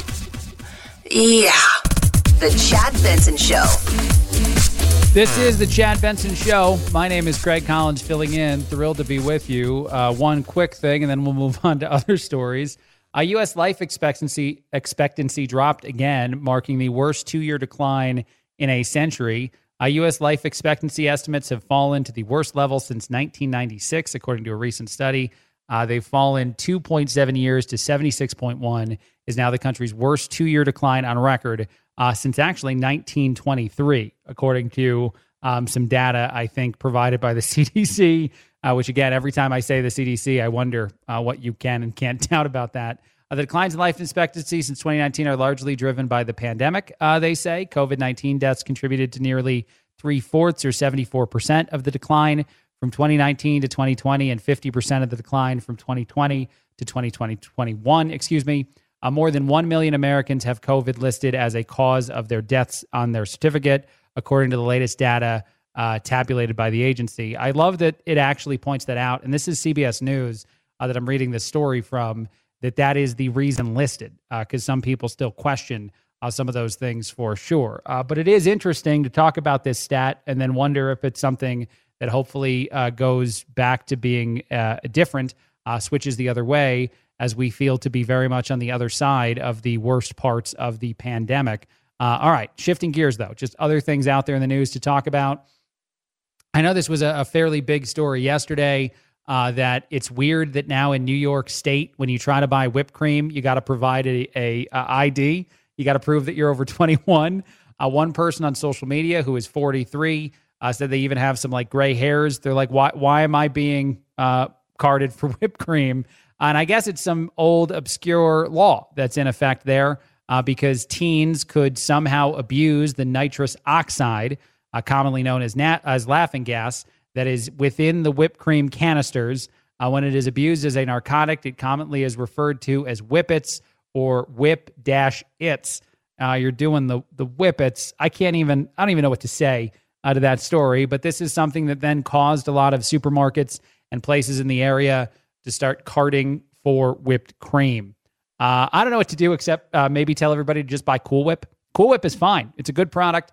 Uh, it's got a a long running, I guess, liked by many joke from Family Guy that I can't help think of every time I, I say Cool Whip, and I don't want to do the joke, uh, but it is it's out there. You can check out that uh, yourself too. Uh, but that doesn't come in a canister. You just pop open the tin, you eat some of that, you have a good day. put it on a, a delicious pumpkin pie I'm not a pumpkin spice fan. I'm a pumpkin pie fan. Those are different things to me. All right, I want to move on again. Uh, Ana de Armas is, uh, to me, a very attractive human. Um, I don't know that that matters. I just put it out there right after I said her name. Uh, that was just a moment of honesty from Craig filling in on Chad on the show today. Uh, but she recently complained about an NC 17 rating for her new uh, Marilyn Monroe biopic. It's called Blonde. It's going to debut on Netflix, I think, next month. She said that it's a very harsh rating that she doesn't understand because, quote, there are many more films with a regular rated R rating that have more explicit or have more sexual content in them. Um, I'm sure that if people uh, like me uh, think that Ana de Armas is a great actress uh, and a very attractive person, uh, that they might be somewhat intrigued by the the salacious rating. I'm not trying to say this in the dirtiest way possible. I'm trying to navigate it appropriately. And so it might actually benefit the film, I think, for anyone uh, that might. And honestly, like the story of Marilyn Monroe, it seems like the the real one. And I know they've made other biopics in the past. Does get pretty crazy. Like there are a lot of aspects to it, a lot of darker sides to it, and a lot of sexual sides to it uh, that probably get talked about within the movie. But I just love the fact that she's out there complaining. She says she doesn't know why it happened, uh, that it got the rating in the first place, and that she does think it's inappropriate. And it is something that is getting talked about a lot even though it's just debuting, I think it'll probably be in theaters, but I think it's mostly debuting on Netflix anyway. And I don't even know if we we check and care about ratings anymore to the stuff we watch on the streaming platforms. I, I'm sure you do for your kids. For your children, you set up the kids account that doesn't allow for the rated R, whatever the stuff is that you don't want them to see. But for like a, a regular adult who clicks on to stream something on one of those uh, platforms now, I'm sure the rating pops up right before you watch the movie, but I don't know that that makes anybody go, oh, wait a minute. No, no, no, no. I cannot watch this, sir. I thought this was a typical R rating. It says NC 17 in the corner of my television. I am now out on this topic. So I, I'm essentially saying I don't think it'll have much of an impact on the amount of people that choose to watch uh, the program. But maybe I'll be wrong about that. I know that that data always comes out at some point anyway. So we'll probably eventually see it. A quick break, a lot more Craig Collins filling in on the Chad Benson Show.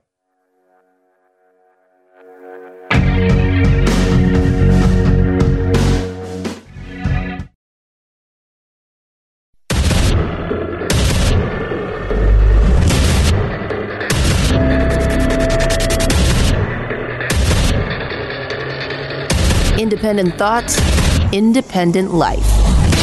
This is Chad Benson. This is the Chad Benson Show. My name is Craig Collins, filling in. Thrilled to be with you. Lots and lots of stuff to talk about. As I always say, our president is a confused human being. I, I, don't know a better way to say that. It's just a thing that definitely is true. And the more you follow him, the more you see uh, time and again all the examples of just how confused he is. Uh, but here is one of those said examples. Uh, he was uh, talking to people about the upcoming election in Pennsylvania and then he mischaracterized both of the individuals and the thing that they were trying to get elected for. He said that you should vote for Josh Shapiro uh, as a senator. Uh, that guy would be running for governor. And then uh, you need to elect John Fetterman as a governor. Uh, he is running for the Senate. That's that's a rough swing and a miss in the world of Joe Biden. Here we go. Please, please elect the Attorney General of the Senate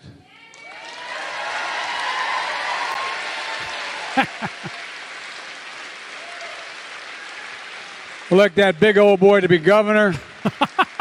I also know how I don't know how I feel about the elect that big old boy moment. I, I don't think it's something that I would truly love to hear from a, a President Biden uh, describing me. But again, I, I, hope that they do not follow uh, the advice. Even Democrats uh, follow the advice the president just doled out there, because uh, that'd be a lot of write-in balloting and a lot of confusion, uh, especially if they both definitely would lose in that scenario. Uh, but I, I, just love that you can get confused about something that that simple. These are the kinds of things uh, that make well some of us laugh, and then honestly, the other reaction, the reaction you actually probably have, is the the afraid one. You start to think, man. Uh, is there enough damage here? Is there a, a significant enough of a problem that these are the kind of things that probably should not be uh, allowed uh, in the world of uh, shouldn't we make a decision to to tell this politician he's he's not fit for office essentially? I want to play this too. This was the other very odd moment in the conversation from president biden. He made a reference to something that does get talked about a lot and i'm sure you you've heard this or know about this or even have a friend uh, who said something to this effect uh, and I, I will say that the second amendment does exist the protection of having our ability to bear arms because I believe the founding fathers put it in there to prevent any sort of a government overreach, to prevent any sort of scenario where the people could not rise up, revolt, and take back power if necessary, if the government became corrupt enough. And I, I know some people already think we're there, but corrupt enough to necessitate that. I do think that's the reason that that rule exists and that some Americans take it so seriously. And I don't know that there's much of an argument about that.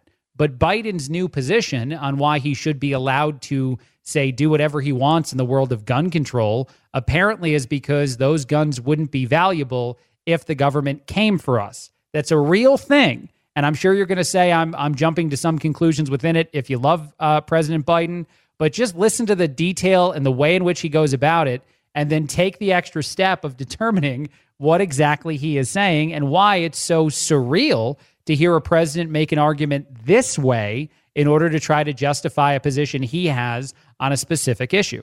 They're not unlimited. Right now, you can't go out and buy an automatic weapon. You can't go out and buy a cannon. And for those brave right wing Americans who say it's all about keeping America, keeping America's independent and safe, if you want to fight against the country, you need an F 15 you need something a little more than a gun.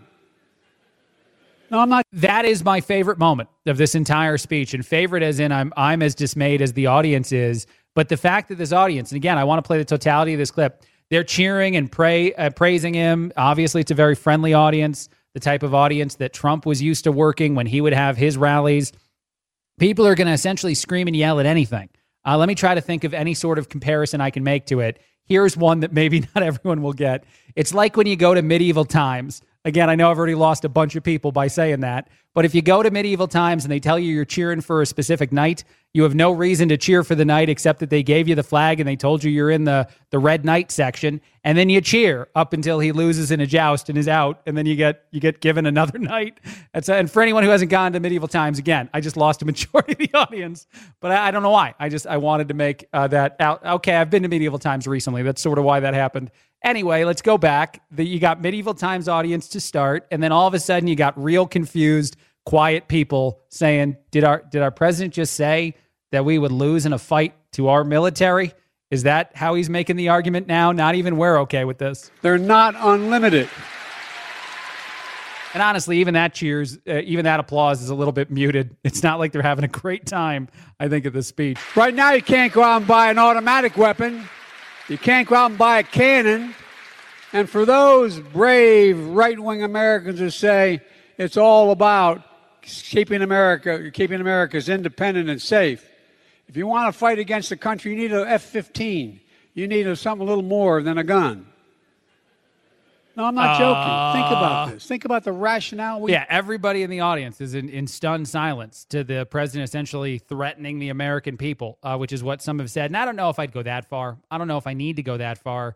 It's just it's a it's a crazy take in and of itself. It's a crazy thing to see out there in the world, to see getting uh, talked about more, that our president, in just a speech he gave uh, to supporters of his, essentially said that he can ban weapons because they don't protect you from your government anymore. How horrible of an argument is that? How terrible of a position uh, is that? All right, one other last thing that uh, Biden said. You hear some of my friends in the other team talking about political violence and how it's necessary. Think about this now. Did any of you think, even as old as I am, you've ever been in an election where we talk about it's appropriate to use force, political violence in America? Isn't that kind of what you just did, sir? I'm sorry to say it, uh, but isn't that something in the way in which you set up this speech? Where you were going to essentially threaten violence. That uh, and, and by the way, the last example I'll give on this, and then I will move on to other things, other things that certainly have value to talk about uh, too. Um, but I just think it's so interesting when you see what's going on in Ukraine, when you see how Russia is been, they have been shocked and and really uh, more so than shocked, they've been valuably uh, fought back against, partially because of the type of country that Ukraine is, the beliefs they have. They are a Second Amendment country. Uh, they're the type. You honestly like early on in the the conflict there, there were videos of like grandmothers uh, making grenades and handing them out in their community These were the things they were doing to protect themselves, to protect their country from the invasion happening from a foreign country. How can you say uh, to the American people that the right to bear arms wouldn't really matter if the government ever got to a point where the people really thought you needed to rise up and fight against said government? If a lot of people really chose to do something like that, how is you the how is the president can say yeah, it wouldn't matter anyway? I it doesn't make any sense to me to be the the road you go down and the way you talk about something, and then later to chastise the other side for being people who discuss violence uh, because the reality of violence is something that you just insinuated in the comments you made uh, as a as a person in a significant place of power in our country. All right, I want to move on to other things. As I said, it gets very uh, taxing, uh, very much. I don't know. It's almost just uh, um, not. It's not fun to talk about a lot of the political stuff going on right now. It's not even fun to laugh at the stupidity of our current president or the potential um, issues going on with our current president because those are immediately also terrifying. Uh, so let's talk about some other things. Let's do this. The Wall Street Journal put this story out. Four things that used to be free that aren't free anymore that maybe make us feel sad that more things used to be free. The first one listed was choosing your seat on an airplane. If you want to make sure you don't get stuck in the middle seat, way back in the day, I used to be able to do that completely for free. Uh, now that's something that'll cost you. Uh, recently, when I was traveling, my wife and I got seated in different seats twice. Uh, so we weren't, uh, one time we were just across the aisle from each other. She was in an aisle seat, I was in an aisle seat. But another time we were literally like a row and a half away from each other. And I don't know how that happened. Uh, we bought our tickets at the same time, we bought our tickets together. Uh, they, you know, we have the last name. I kind of thought that if you say no to buying the seat location, that you would get to sit next to the other person, but it didn't work out for us. Uh, so that one uniquely interesting that I saw that listed there. Uh, using the pool at a hotel is something that used to be completely free, and I think still is a whole lot of places. Uh, but some locations are now tacking on a resort fee, uh, and it might be even it might just be a fee that you don't even add. It could be a la carte. You could be asked if you want it, or maybe you don't. Uh, but some even uh, have early check-in fees and other things too. So costs for going to a hotel have gone up in unique, weird ways. odd charges at restaurants Things like a kitchen appreciation fee have been added some places, or a fuel surcharge if you get anything delivered, which I actually kind of understand more. But those are things that used to be free. And seeing a movie the day it comes out now might have an actual additional charge in upcharge for being a premium ticket at a local movie theater. Uh, that's something the Wall Street Journal is saying is sad. Uh, that is no longer as uh, you know that it now costs money, and it it shouldn't. And I agree across the board on all that stuff. And I do think it's interesting. I don't know if that was more fun or uplifting than all the political stuff we talk about. And I certainly think some of the ways that businesses are trying to recoup costs and recover from a lot of what's happened here over the last few years is the fault of the politicians uh, themselves, to say the very least. All right, we got to take a break. Uh, just a little bit more coming up after the break. Craig Collins filling in on the Chad Benson Show.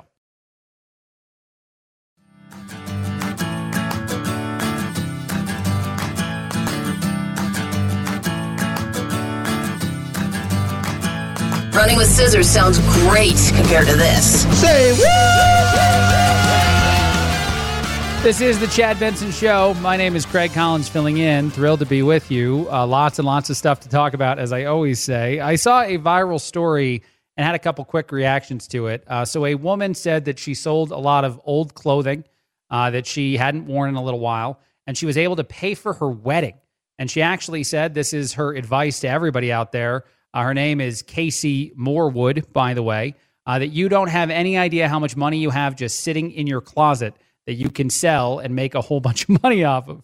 I don't think she has any idea what my closet looks like. First and foremost, I don't have a lot of money in there. Uh, sneaky, uh, you know, I don't. My Led Zeppelin T-shirt's not going to go for a bunch of money. It's got some holes in it. Uh, but I digress. I think there are people that probably do have more valuable items. Uh, she was able to make, as she said, a lot of money and help pay for a wedding.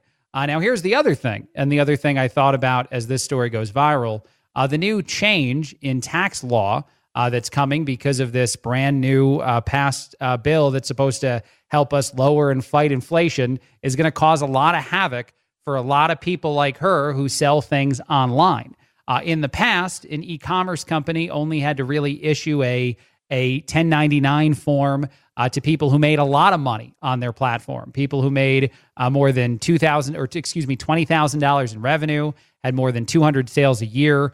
Uh, those individuals would get a tax form that would also go to the government. Now the government is asking for anyone that makes more than $600 in revenue on a website that the third party e commerce platform issue a 1099 form to them and to the government, which essentially would say that, say, you made like a thousand bucks in a year spending stuff online uh, or selling stuff online, yes, you should pay taxes on the money you made. I'm not saying you shouldn't. You should list that, you should put that in. But if you don't do that correctly, if you've not had any experience uh, with being an independent contractor or a small business of any kind, and you're really just selling some stuff online, uh, there are a lot of people who probably will make mistakes in this world uh, that'll probably get in trouble by the brand new 87,000 IRS agents that are totally not auditing everyday people. They're just auditing big corporations or someone who sold $1,000 or anything more than $600 worth of stuff in a year on any one website. It is interesting. It's something that I think will have a major impact and really harms this influencer's advice for all of us to raid our closets and decide how much value is in them. Uh, a garage sale, I think, is probably the only uh, real way to get around that. And yeah, you're also suppo- supposed to pay taxes on a garage sale, but I can't imagine many people go ahead and list that on there. And I don't think they're making a whole lot of money on the garage sale, but that might be the new way uh, to sell the old items. And you're probably not going to make the money, as I said, you make on the other platforms. Anyway, moving on, other stuff out there. It would be fun. Sorry, can't move on. It would be funny if if what actually happens with all this IRS stuff is a whole bunch of people that just get in trouble for garage sales. I don't know why I just thought of that for a second. Like the IRS is, I'm talking about this now. I'm sure the government surveillance is like, wait a minute, we forgot one. The garage sale thing. Let's start sending the IRS agents to garage sales. And as people are selling their items, be like, hey, you, you fill out all your forms for this, and then you go ahead and have that world as the world we're going to live in soon. Uh, I saw this story. I liked it a lot. I don't know what about it specifically uh, made me think it was so interesting. Although I work in a lot of workplaces that have a lot of very social people in them, because uh, I work in radio. Uh, this woman who went viral online uh, that said she works in a, a unique industry that has a whole lot of very social people at her office space. They all have a lot of fun. They all go out for like happy hour drinks after. And for whatever reason, I don't think that she hates her coworkers. She might just be the more uh, inverted, not extroverted type of person. She doesn't want to do that stuff. She shows up, she gets her work done, she goes home, she feels good about the job she's done. Uh, recently, her employer called her aside and say, "Hey, you got to be a part of the social atmosphere. You got to start interacting with your coworkers. Uh, you got to be part of the the fun team. Uh, I don't think they actually said that, but I, I would have enjoyed that. Uh, and if you don't, you're fired. Uh, and that sparked a lot of debate on social media as to whether or not it's appropriate to fire somebody for not wanting to hang out uh, while they're at work. Uh, she said she typically just puts on some headphones. She's very polite to all of her coworkers. She's not like mean or rude or ignores them when they talk to her uh, but she also hates small talk. I agree with that so much. And I just simply throw this out there. I ask you if you're someone that loves small talk, explain to me why. Uh, Facebook.com slash Chad Benson Show, Facebook.com slash Craig Collins Show. To have like your eighth conversation in the day about the weather and how crazy it's been has to be mind numbing to a lot. I don't get anyone that actually likes it. I know a lot of people who I would say are better at it than other people, and I'm probably middle of the road at the small talk conversation. It's just not a good time. It's not a valuable way to spend time. So I agree with this woman, and uh, I do think it'd be inappropriate to fire her. Uh, but I guess if the entire office behaves a certain way, uh, having her try to behave differently without the ultimatum being you're canned uh, probably makes it a much more appropriate ask. I'm not exactly sure, uh, but it is interesting, again, that it went viral and a whole bunch of social media warriors, uh, people that have a lot of opinions when they're behind the keyboard on a computer, uh, said how much they agree with her and how she doesn't have to be social at all when she goes to work. Because sneaking suspicion, this is mine, I'm sure it's yours. A lot of the uh, keyboard warriors are probably not the most social individuals in actual everyday settings. Uh, a couple other quick things. Butterball has released its Thanksgiving predictions in August. Uh, 90% of us plan to celebrate this year, which is good. I don't know if that's a much higher number than previous years. I don't see it listed. 85% will celebrate with turkey. I don't know what kind of Thanksgiving doesn't have a turkey. I don't even know how to cook a turkey. And if my wife and I ever host it, we're going to do it. We're going to figure it out. I imagine she knows what she's doing there. Uh, they also expect slightly more first time hosts this November, up 4% from last year. Uh, maybe that'll also include me. And most people say inflation is a concern as far as Thanksgiving goes in the way too early information released by Butterball. I don't know if they want people to just talk about them. I don't know if the Butterball hotline is already available to talk to the turkey expert to get the idea in as, as quickly as possible. Uh, but inflation is so much of a concern, according to this data, that you don't need at the end of August. But I'm telling you, because darn it, it amused me. Uh, a lot of people will go potluck this year. A lot of people will ask you to bring items uh, to the old Thanksgiving dinner and not pay for everything themselves because they just can't handle the cost of that if they are hosting the Thanksgiving. I agree with that too. I'm going to go potluck too. I don't know why I threw this information out there. I couldn't resist you, Butterball. Uh, this is Craig Collins filling in on the Chad Benson Show. See you later.